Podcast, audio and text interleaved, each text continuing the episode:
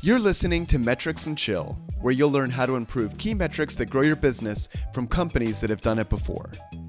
In this episode, I got to chat with AJ Alonso, Director of Marketing at Demand Drive, to learn how he improved their inbound lead to MQL percentage. We cover how he built a nurture campaign to keep prospects engaged with valuable content, how he's moved to ungate the bulk of their content, how he's working with sales on a daily basis to continue to refine their ICP and improve the quality of leads he sends, and a ton more. I hope you enjoy it. All right, AJ, we finally made this happen. we tried like three times. The sickness took us down twice, um, but we're finally here, We and I'm really it. glad to talk to you. Uh, yes, like I said, you come highly recommended. Excited to talk to you. Um, so yeah, let's start there. Thanks for coming on Metrics and Chill. Yeah, hey, thanks for having me. I, like you said, you know, third time's the charm. I'm excited to finally be here and um, and and get to get to talk all about uh, some of the stuff that we've been doing here at Demand Drive, some of the the cool metrics that we've been able to track over the past couple of years here, and, and, and dig in. Awesome. Yeah, so give like the 30 second, you know, elevator pitch for those who are not familiar with Demand Drive. Sure. Um, so what we do, we act as an outsourced sales development arm for our clients. So what that means is we work with a lot of organizations to foundationally build up their sales development function from either the ground up in a lot of cases, um, consulting on outbound uh, approaches, actually staffing the program, um, running all of their reporting and analytics, um, all the way up to working with larger organizations and sort of acting as like an ancillary arm for them and, and using a lot of our work to experiment and test out new messaging and penetrate new accounts and go into new industries. So um, get in there and really dig our hands into the, the foundation for their, their sales dev team um, and help them grow and scale that. And for for organizations that are slightly smaller, just getting started, do you typically recommend that you start as like the experienced outsourced arm that's kind of ready to go, or do you recommend that they kind of have you know a small team in place and you'll kind of come and help them grow that from there? We love to be the experienced arm to help them um, build things right from the get go. Uh, a lot of times, when we get into an organization and they have something built, but it's not scaling or it's not working like they want it to, it means we have to tear everything down and then build it back up again. So it's almost like it would have been better if we started from scratch. Um, Right. But, you know, not 100% of the time that's the case. Sometimes it's great working alongside a team that already exists because we can learn from one another and grow together. Um, big fans of shared wins here. So, you know, win win opportunities whenever we can find them, we look for them. Awesome. Yeah, so today, obviously, we're going to be chatting about um, kind of two metrics. We're like primarily inbound to MQL, like you improving that uh, that ratio or growth percentage, but then connected to that MQL to SAL, sales accepted lead. Um, you know that that you, by improving the first one, you're improving the second one, and we're going to dive into that a little bit. Besides, I guess MQL and SAL, what are some other kind of important metrics? And I should say to everyone listening, um, you're like this chat specifically will be about you running marketing for Demand Drive. Right. So you're actually driving clients to Demand Drive um, versus like where Demand Drive's helping with the SDR experience for other clients. Right. Yeah. Primarily, you know, driving growth for Demand Drive, helping us acquire new clients, new logos. Yeah. So what are some of the what are some of the um, other metrics that are important to you to track besides MQLs and SALs? So, like I said, you know, my my primary goal here on the marketing side of things, really driving growth, is net new logos. And with that, because we act as sort of that outsourced arm, the main product, I guess you would call it, is is the people that we have that we staff on these programs. So for us, every new client that we get also comes with an associated number of headcount. So like how many reps are we assigning to that program? Um, one of outside of like driving net new logos, upping the total number of headcount that we have is a big goal of my department because it means that we're starting programs off with ideally more reps um, attached to them. It's better for us, better for the client that we have like you know two plus reps associated with a program rather than one. Um, so making sure that our sort of like average number of reps per logo is going up. That's a huge metric that we've been working towards increasing over the past couple of years. Um, net new logos, obviously, and then just like working backwards in the traditional funnel, like um, total pipeline opportunity created in terms of, of, of revenue, um, the total uh, pipeline revenue that we have. Um, and then looking back, like op- number of opportunities, number of SQLs, kind of working all the way back down to the smallest, I guess, or, or um, the the metric that is the easiest to obtain, uh, just like the inbound lead. Um, mm. So really, if you if you like go from uh, look at a traditional funnel, our end goal being headcount and net new logos is just like any company's net new logo, and then we work backwards from there. But um, if we had to emphasize anything, I would say those two plus the SAL um, are, are the, the ones that I mainly focus on. Okay, makes sense. Um, how often are you updating the team on these? Like, like how often is this a weekly, a monthly, or how how often are you looking at it? Like, how often are you sort of like touching base and then sharing it with the team? I look at it daily. um, okay. We, uh, I'm like, I neurotic is not the right word, but I have a lot of different spreadsheets and a lot of different uh, reports and dashboards built out in our CRM to help me understand like how many inbound leads do we have this week, this month, this quarter. Same thing for MQLs, SALs, so on and so forth. Um, so I'm checking on a daily basis. I I update the team on an as needed basis, but at a minimum, it's a weekly basis. So we have a standing sales and marketing meeting where we all get together on a weekly basis and go over, like, all right, how many net new leads do we have this week? How many of them are being worked? How many have converted from inbound to MQL to SAL, so on and so forth. And then I also dig into what sales is doing and, and understand how many of marketing generated leads that have come in have turned into some type of opportunity, some type of forecastable revenue. Um, I would say that maybe more so than a lot of other marketers because our core sales and marketing team is actually pretty small. There's only six of us at this point. I work very closely hand in hand with our sales team on like a daily basis. So, okay, what you might normally look at at a larger organization in terms of like updating someone on a weekly basis as like a typical cadence. I'm doing that on a daily basis, plus the additional weekly meeting for everyone to touch base um, as like a single unit. Okay.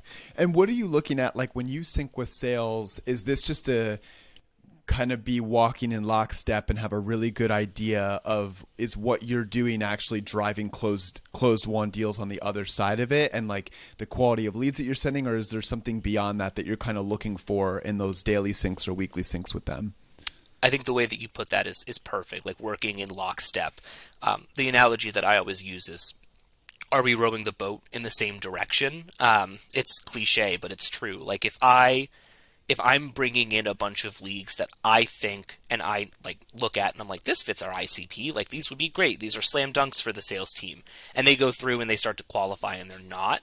Like on a weekly basis if we cover that, I feel like there's a lot that gets lost if you don't do that daily. If you're not consistently checking in with them and understanding like, hey, for example, we've been doing a lot of um, campaigns around website visitors. People who who pop onto the website, reverse IP match, grab the company name. They didn't do anything, right? They they were just on the website and know what page they were on, but they didn't actually take any actions. Compiling those and getting them to the sales team to run some outbound campaigns for them. If like 60% of those are bad fits, I want to know like day of that I send them. Not mm, like, okay. hey, a week later, by the way, 60% of those leads were garbage and we didn't do anything with them. Because I'm here thinking I did a good job. I'm working on something else in the meantime, when in reality, I could be doing better triage on my side. I could be learning more what the sales team is looking for in terms of why this is a good fit, why this isn't a good fit. Um, Got it. We, I love transparency like so much. I, I think there's nothing to be gained by not communicating something to another team member in the moment that you feel it. We have Slack, we have emails, we can communicate 24 7 if we want to. Don't communicate with your team outside of work hours, but um, during work, if like if I have a question that pops up and I want to check in on the team, I do it. They know they can do the same for me. So there's there's no reason why we wouldn't constantly be in touch about stuff like that to make sure that we are rowing the boat in the same direction, that the leads I'm providing to them are good fits, they're actually following up on them, um, they're having meaningful conversations, stuff like that. And then is sales helping you? You mentioned your ICP. Is sales helping? Is this feedback from sales helping you refine your ICP over time? Absolutely. So, Okay. Yeah, I was gonna say. So you, uh, w- what blend is it of qualitative, quantitative that makes up your ICP? I'm just curious. I don't know if I could put like an exact percentage on it. I would say it's it's a heavy blend of qualitative for sure. I'm a huge fan of setting up feedback loops between sales and marketing because there's a lot of stuff that I I guess assume as a marketer that I think either like content wise resonates with our audience or ICP wise I think is a good fit that sales is uncovering on a daily basis, taking notes ideally and putting those into our CRM. Um, having access to that is huge. Being able to listen mm. to their conversations via the call recording software is huge. Talking with them about it is huge. It it helps me better understand the types of accounts that we should be going after, whether seasonally, um, you know, let's say we're working with a bunch of healthcare clients and it's open enrollment in a few months. We know that they're going to be swamped and they probably need extra support. So if sales is seeing a lot of success on the healthcare side of things, maybe I can focus some of my campaigns in that area. Um, hearing that from them is a lot more impactful than me being like, oh shoot, it's May. I think open enrollment's coming up. Maybe I should have been doing something about this. They're getting right. that information weeks, maybe even months ahead of me. Um, so being in constant communication with them and having that feedback loop consistently circulating helps me better understand who to target and what messaging is and content is resonating, and it helps them in terms of um, being able to polish some of their messaging, being able to add some like marketing authority, some case study authority to it. Um, it it's like I was talking about before, a win-win situation. Yeah, yeah.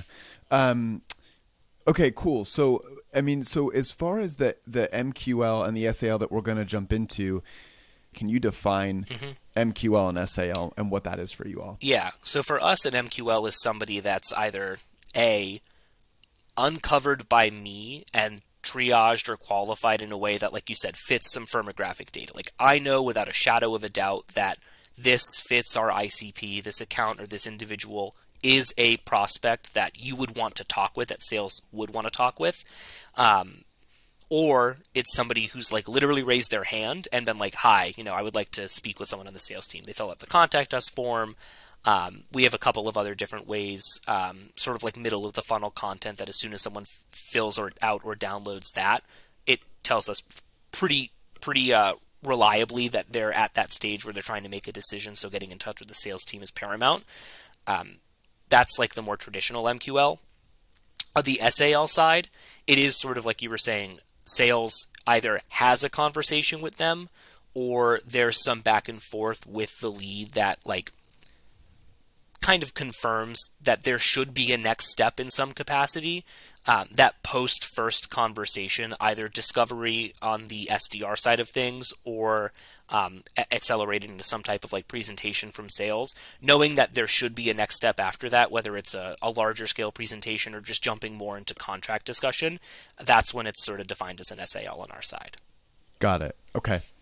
Um, awesome. So yeah, so obviously you you have significantly impacted the inbound to MQL ratio and uh, you know, by effect, MQL to SAL. So let's start with inbound to MQL. So, um, is inbound like the primary thing you're focused on? I know you mentioned you'll you'll obviously do some of this stuff like pulling, like reverse pulling some info, um, and and giving it to the outbound team. But inbound is primarily the method that you're using in marketing, like driving this.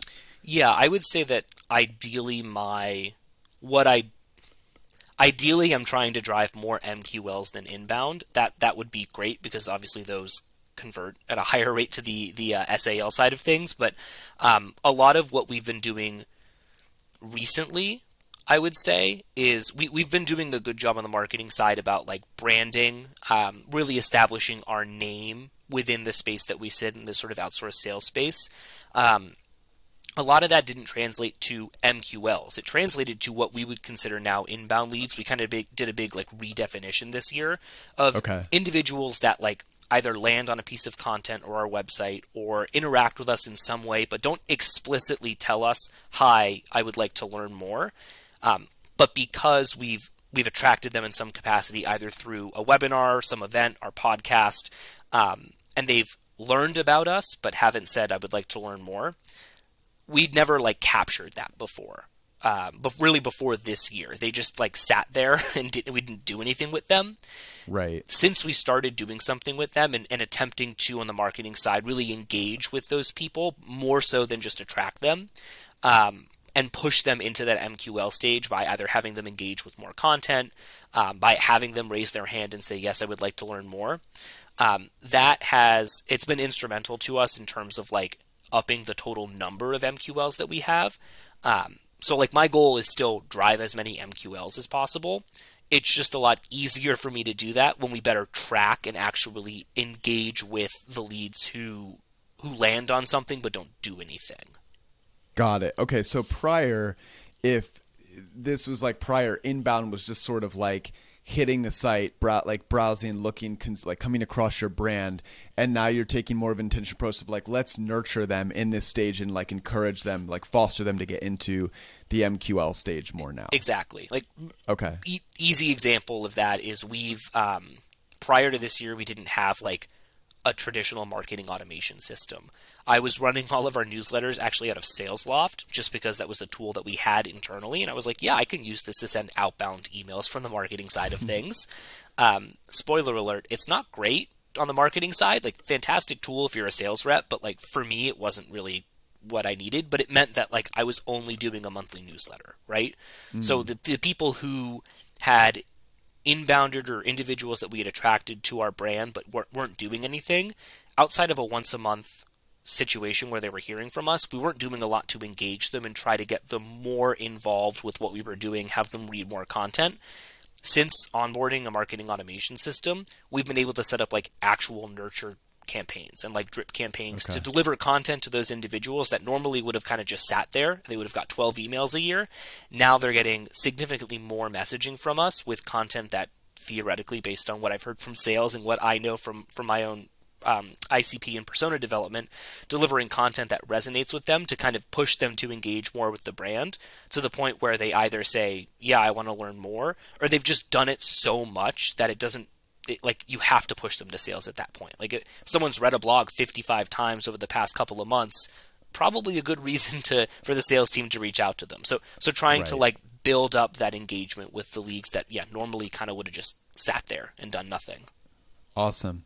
So yeah, get in. Can you like um, elaborate? Like, what did that process look like for you? So you've got people hitting the site. It sounds like it sounds like was blog or newsletter signups kind of like the first step, or like what were some of the steps that you took to actually put them into a nurture campaign, and what was some of the content, or like what were the ways you were you were providing them? Uh, yeah, what were some of the ways you were nurturing them? I guess. Yeah, so definitely like newsletter signups, blog subscriptions, essentially the same thing for us. Um, outside of just getting the newsletter, what we did, and this was another concerted effort between like myself and the sales team, I was looking at the typical like cadence that sales was sending out on an outbound side of things. Um, and and understanding that messaging, what worked, what didn't work, like what templates they were using that had high success rates, and I I employed like a essentially like a three to one give to take ratio, where if I sent an individual person four emails over two months, for example, Three of those emails were me sharing our best pieces of content, sharing upcoming events that we had, um, trying to give them something that we've produced that had value according to other people that I thought would also help them in some in some capacity. And then one email was more of that like traditional sort of outbound sales email that I adapted from the the sales team and turned into sort of like a one to many marketing ish sales ish email. Interesting. Okay. So it, it, honestly, like it, it, worked in the sense that like we were getting more engagement and people were engaging with those emails. Um, the sales emails weren't really performing all that well because it's a little bit weird getting like outbound prospected from a marketing person and it's like half sales, half marketing. The message was a little yeah. bit off, but um, in totality, like if you told somebody that, and I guess this is why a lot of people stuck around in our database, but if you told someone that over the course of 12 months they were going to get like 16 to 24 good pieces of content delivered into their inbox outside of like a, a monthly newsletter from this brand, that's that's a win in my book of just like being able to learn from someone. Um, and then if you have to pepper in a couple of sales emails here and there, like no biggie. But yeah. a, a, lot of the times, people were engaging with those marketing emails. They were engaging with the content on those emails, and we didn't really have like a lead scoring system set up. But from my perspective, being able to see how often someone was clicking on a piece of content that we delivered, um, if they were opening up the the newsletter or those emails more more than once, if they were forwarding it to their team, indicators like that would allow me to reliably tell the sales team like, hey, this account, this individual within this account, they're all interacting with this piece of content. Makes sense for you to reach out from the sales side of things. Here's the content they were looking at. Somehow frame the message around this, um, and and sort of like pull them into your outbound cadence. Got it. Okay. So so did this look like step one was sort of um, actually setting up a nurture campaign where before there wasn't. So that was sort of like the first step that you took. Then once they're there, you went from a monthly, you know, value outreach or, or give of of like quality content to like three or four times a month you would deliver some valuable content. Um, mixed in with with one or two outbounds or like like a yeah, more sales more traditional more... salesy type emails. Okay, yeah. and then you would be tracking the engagement with that, and anyone in the like in the nurture stage who was like, "Oh wow, this is some good stuff that they're sending," and you saw them opening it up and reading it and consuming it. Those are the ones you'd move to the MQL stage. Yeah, those who either engaged with it a lot or like you know would actually reply back to me and go like, "Hey, this looks awesome. Can I learn more?" Very rare that Got it would happen, but it's always nice when it does. Sure, sure, yeah. Um, and then, w- w- so was that like basically it for the for the inbound to MQL side, or like was there anything else that comes to mind that that you think like uh, improved that percentage? Um, a good, and I think I mentioned this a little bit earlier, but like in terms of how I work with the sales team, um, it's it's I work with them really closely to the point where like inbound leads, I'm essentially triaging them for them. So, for example, website visitors. That was one of the campaigns that I brought up recently, um, or in this in this episode. We've been working on it recently. I I'll take all of those leads that come in from website visitors and literally like hand pick out of like the 60 visitors that we get, um, which at I, I would say like normally prior to sort of sort of this campaign, if I get 60 people. Um, from a website visitor campaign, I'm putting them all into our marketing automation system and getting them all set up into this nurture sequence. I've been doing a lot more triage where maybe I'll pick 25 of those that actually like fit our ICP, have good personas. I know we would be able to work with reaching out to sales saying, "Hey, these are, you know, 25 inbound leads that have come in. Let me know which one you guys want to take." They'll take 10 of them to actively start working and then the other 15 I'll put into our marketing automation system. So I'm like actively triaging inbound leads to to deliver like hand deliver to sales based on their bandwidth, based on how much they want to get in touch with the account. Um, so I'm helping fill their funnel while also kind of dumping the leftovers, so to speak, the ones that haven't fully been vetted by us into the um, traditional marketing automation campaigns that we've been running. Got it. Okay. And then that's just a way for them to sort of skip the line. Like you can exactly. look at them and you've got a good enough sense to be like, okay, these like these people are not just going to sit in the nurture. They definitely like they look exactly like the other clients that we've done really well with. Um, and so you kind of like will pass them on and sales will outreach them. Right. And like that is also incredibly self-serving in terms of bumping the percentage of inbound to MQL because it means less bad fit leads are going in to the, the that side of the funnel. So like less bad fit leads go in, less bad fit leads come out. So our our conversion rates naturally increase because I'm just like basically yeah triaging for quality beforehand. Got it. Okay. Okay. So do you have an idea of what the inbound to MQL was before you sort of made some of these changes? Like what the percentage was? I, I wish I had an exact number for you because I was honestly not great about tracking a lot of these metrics a few years ago. Totally fine. Um, totally fine. If I had to guess based on some of the stuff that I looked at, some of my old sheets, which by the way were incredibly painful. Like 2018 me was not on top of things. um, it was for all of us. it was like I want to say close to like 35 to 40 percent of like inbound leads were actually converting in, in some tangible way into an MQL. Um, as of this year, when I last checked, that number was closer to like 60 something percent, like low 60 percent. Um, okay.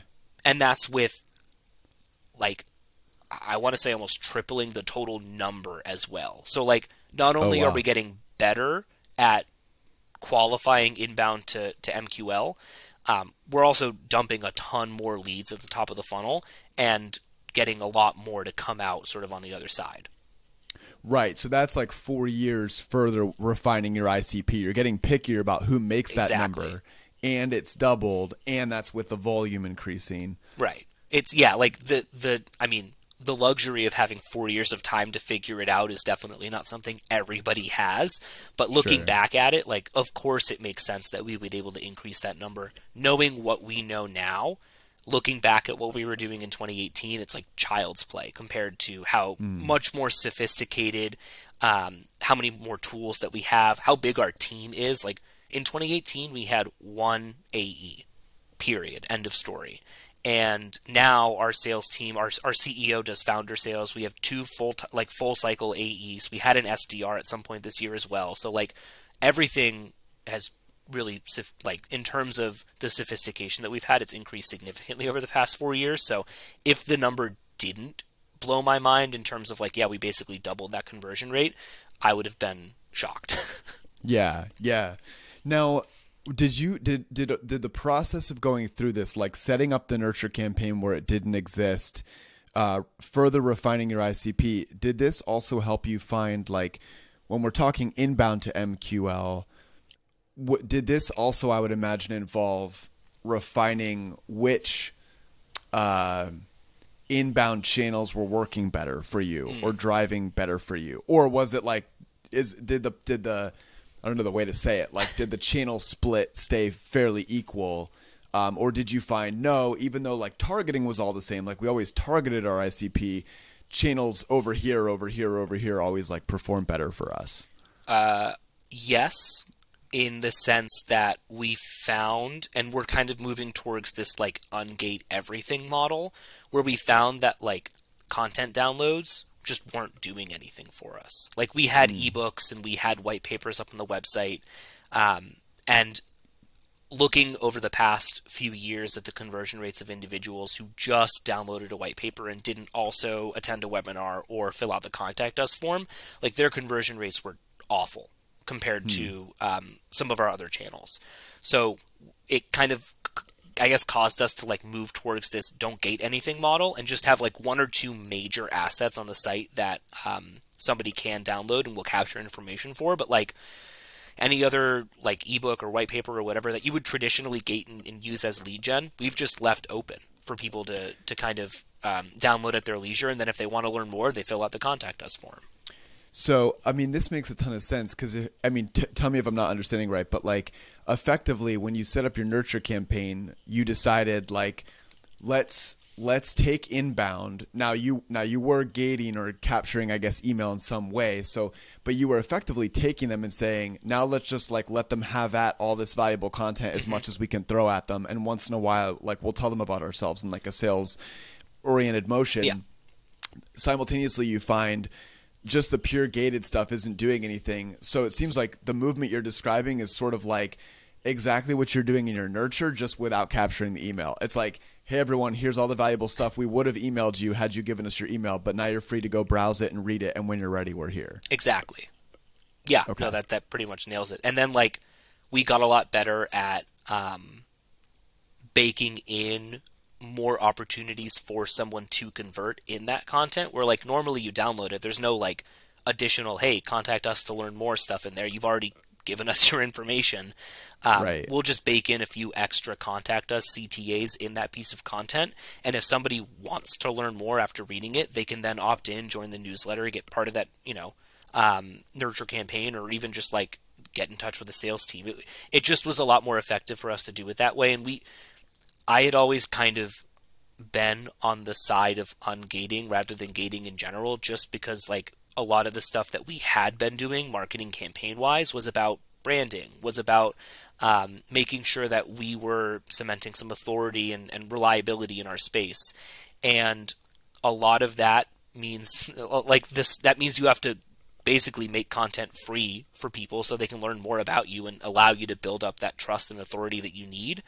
Um, and now that we've we've done a lot of that, we can start moving towards more considered efforts towards um, actually having gated content. We, we have like webinar series that we're coming up with where like you give us your email once and you get access to all of the different um, mm. events that we have coming up past and future. So like that's an easy way for us to basically be like, yeah, you know, we've built up enough of a brand presence here where we feel like we can ask somebody for their email um, because you've seen so much of our stuff already that like why wouldn't you also sign up for this webinar series? Right, right, right. Um, yeah, this makes a ton of sense. It's it's interesting. I just have happened to have like, I mean, you know, when you record your show, like it's like the timing of like the kind of conversations you're having. And I talked to a couple marketers recently who, two people recently said um, that they were supposedly talking about how they used content or like organic content or blog content to grow, you know, either MQLs or revenue or signups or something, and they all made reference to the fact that when they they found that if someone came in organ like kind of the dream situation like they would they'd they would have a, a bottom of funnel piece of content. Someone would come in organically and become like an SQL or like MQL or like something like what like would convert or if it was like a, a product led growth thing it was like they would sign up. I think that's what it was. It was like a sign up. And those churn rates were much higher they mm. said than the ones who sort of started at the middle of funnel or like top of funnel content and kind of worked their way down and poked around. Like they said, if it, when they found that the person consumed like three, four, five pieces, it generally was a like a fit that they were not just in the ecosystem, but were like um, were a good fit for the product mm-hmm. because they wanted like everything that the product could speak to. Yeah, and it took longer to get there, and you'd kind of think like, oh like the dream scenario like you know we rank on we we rank you know in the SERPs like someone comes over clicks in signs up boom done. But the churn rate ended up being so much higher with those versus the ones that would like browse around. Yeah. And it like you know 30,000 foot view makes perfect sense right? Like you want someone to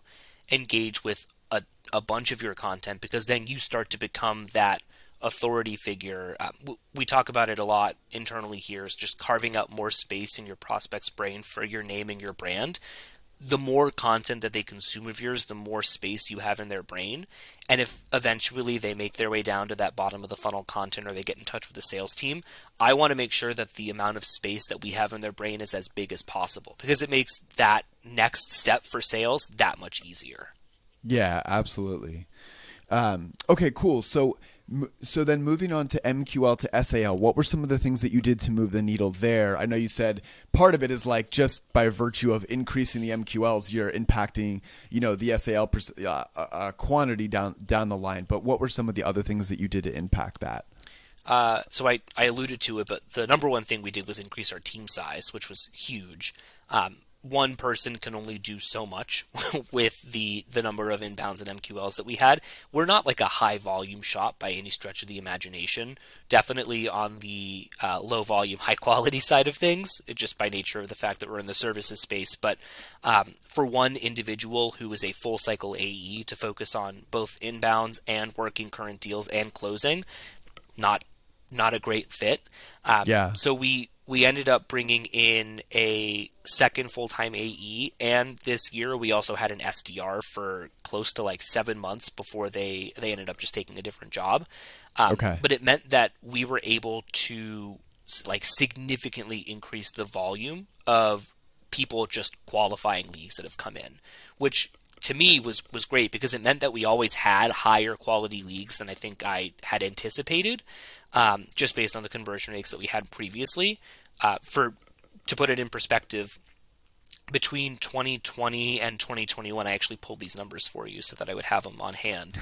Um, I love it. Our MQL to SAL rate was close to like 52.5%, which was great. Okay. Like, you know, you tell me that half of the leads that come in that say, hey, I want to learn more, move into some type of like tangible sales conversation. Like, yeah, that's a huge win. Um, at this point this year, that number's closer to like 73%.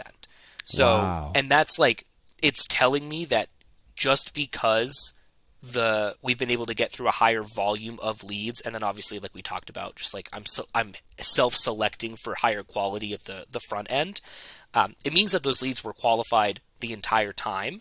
And whether or not they got in front of sales first, or they were sort of kicked over to marketing earlier rather than um, than later, and get pushed into a marketing automation uh, sort of looking for cadence. Sorry. Um, it, it meant that they were they were quality all along, and it was just a matter of like having enough hands on deck essentially to be able to effectively um, qualify them and get them into the funnel, rather than have them sit there and continue consuming content until they were like, absolutely no, I need to talk with a sales rep. Right. Okay. So before you would get to what you could get to because you had one AE handling everything.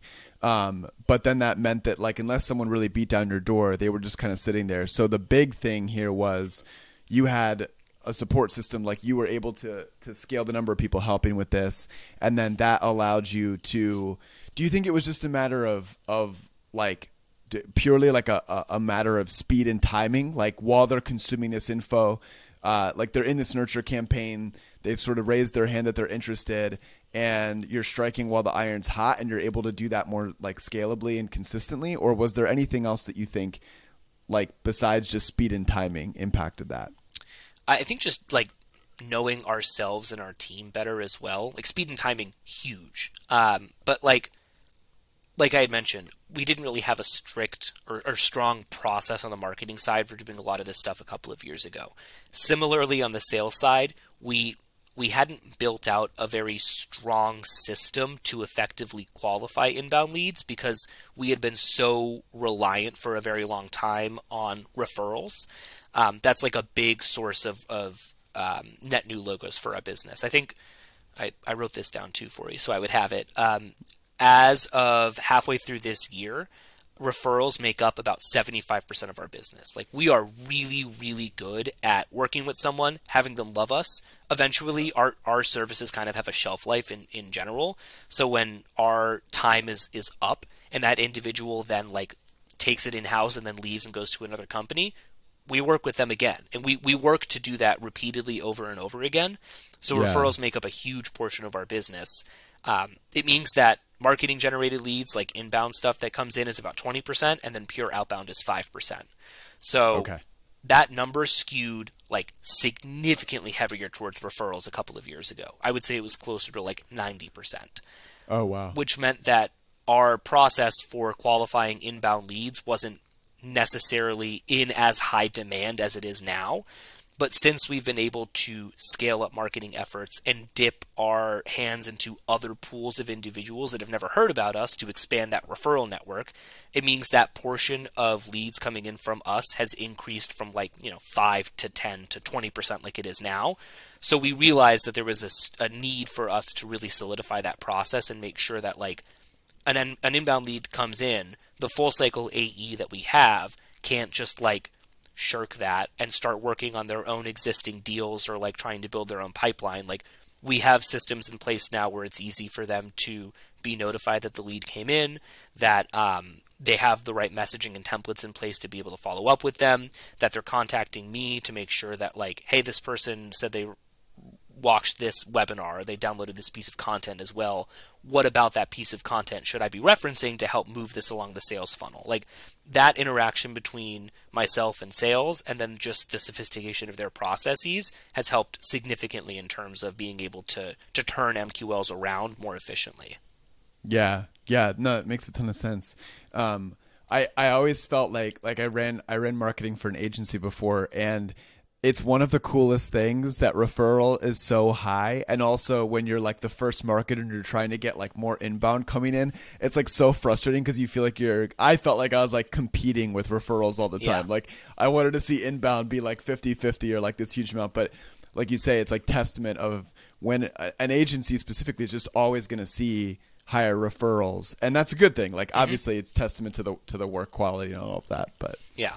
But i would love if that number shifted more in my favor and it was less 75 25 and closer to like you know 30 70 and then maybe 40 60 but um, the, like the fact of the matter is that the more net new logos i bring in the larger our referral network gets which means that referrals also go up. So it's like i'm winning but i'm also like you said like competing with referrals. I'll never fully win. I'm always sure. helping them out by helping myself out too which is fine because everybody wins. Yeah yeah absolutely um, Awesome. So, can you speak to some of the, however you would think about um, ancillary like results and and success of this? So, you know, by by focusing on uh, setting up a nurture campaign, focusing the nurture campaign around like three gives one ask kind of a to use a gary veeism like you know three gives one ask of like the, the cadence of it moving toward more of an ungated thing being able to get more support on the ae side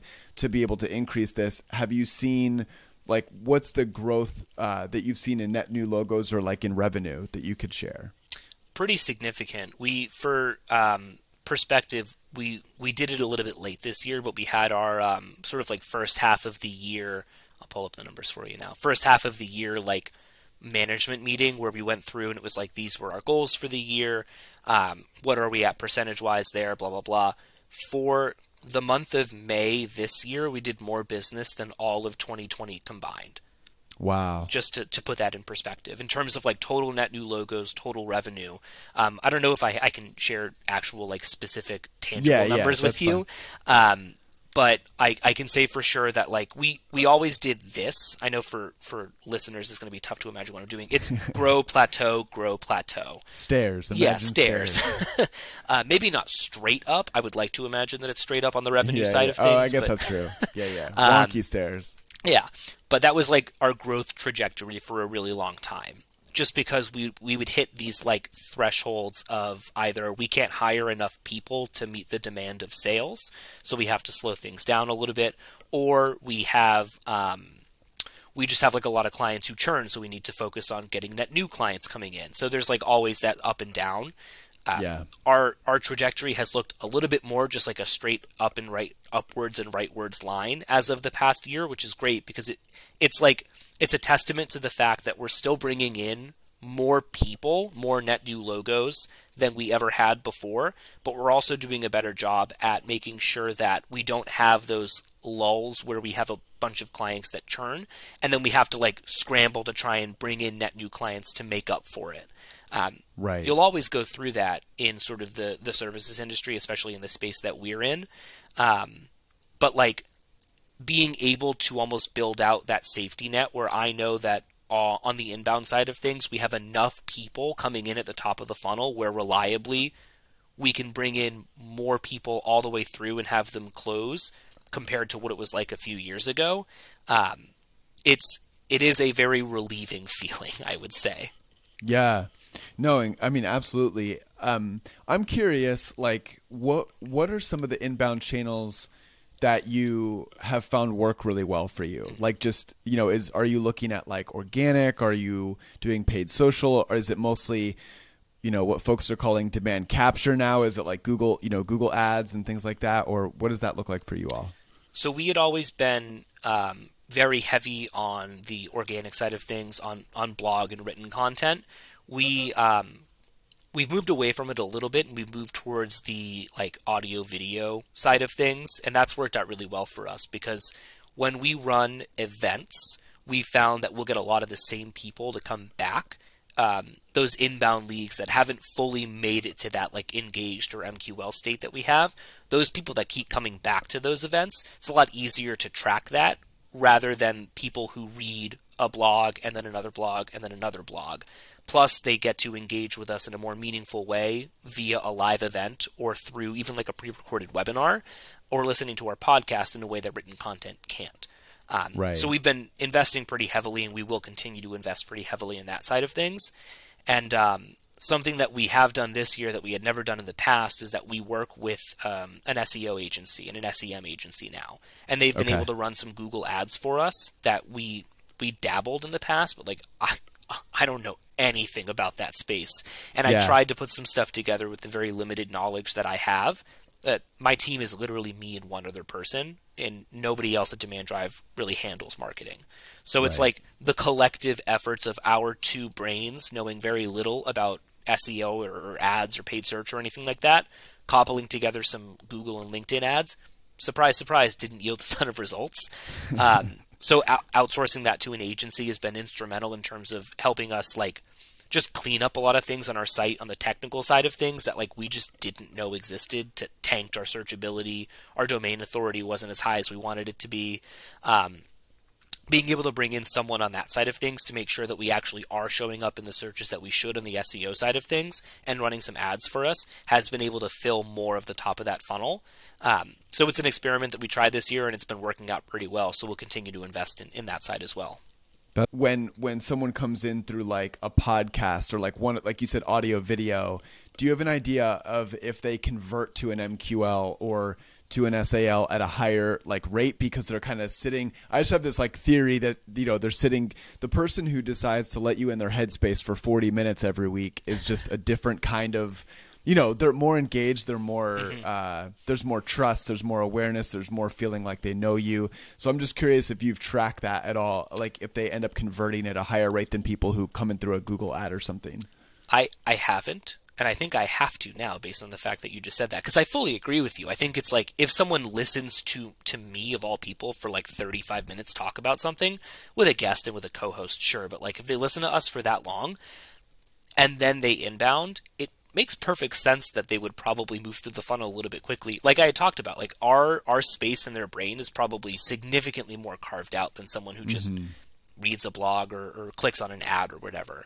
Um, yeah, I I've actually moved towards t- typically on our contact us form. Um, prior to this year, we had a drop down for how did you hear about us, just for attribution sake, and like 99% of the time, people would just say Google because that's the first answer on it, and they're like, "Yeah, it's just the easiest yeah. one to put in." We, yeah, they're lazy. Yeah. They choose that that first one. Uh, but we've we turned it into a free form field now, so you can put in whatever yeah. you want there, and it's been really cool to see like how somebody finds us. Typically, they'll still say Google search if it is a Google search, but like we've had people put in their entire attribution cycle in in that yeah. form before, which is insane to think about because it's like there's this like I know it's a trendy topic, dark social or whatever, but like sure. the idea that there are so many interactions that you don't see somebody take with your brand that ultimately get them to that stage where they're filling out a contact us form. Seeing it written down is so cool because it's like we had somebody who they were like, yeah, one of your SDRs reached out and then I got onto your website, and then I listened to your podcast, and then I watched this webinar, and then I talked to a friend of mine who had used you. So then I went to the contact us form, and I'm like, dude, that's sweet. That's like an awesome, cool like thing to be able to show the sales team and be like, look at what we're doing together. That's driving people to this contact us form. That's that's a really cool thing to see. Yeah, when I worked at Lemon Pie, we like at, at the uh, end of my time there, we set this up so that we could like you know get an idea of this and um, it was always cool because even even instead of like checking off referral, mm-hmm. you hear like which podcast they heard us on yeah. or like which marketer liked our work and referred us or something. Mm-hmm. Um, and you know, like to your point, there was one person that was like saw you know Jeremiah post on LinkedIn uh, and clicked his profile image, saw that he worked here, checked out the website, like was interested. You know, it's yeah, like amazing. they're describing like their full journey, yeah. which is is really really cool. Yeah. I find that people who do that typically are in marketing because they're like, oh, I want this person to know what my attribution is, like exactly. So I don't, they don't like stay up at night wondering where they, you know, how did I find this person. They just want to bless your day. Yeah. or they or they want you to take a screenshot and like tag Chris Walker on LinkedIn or something. Oh, too funny.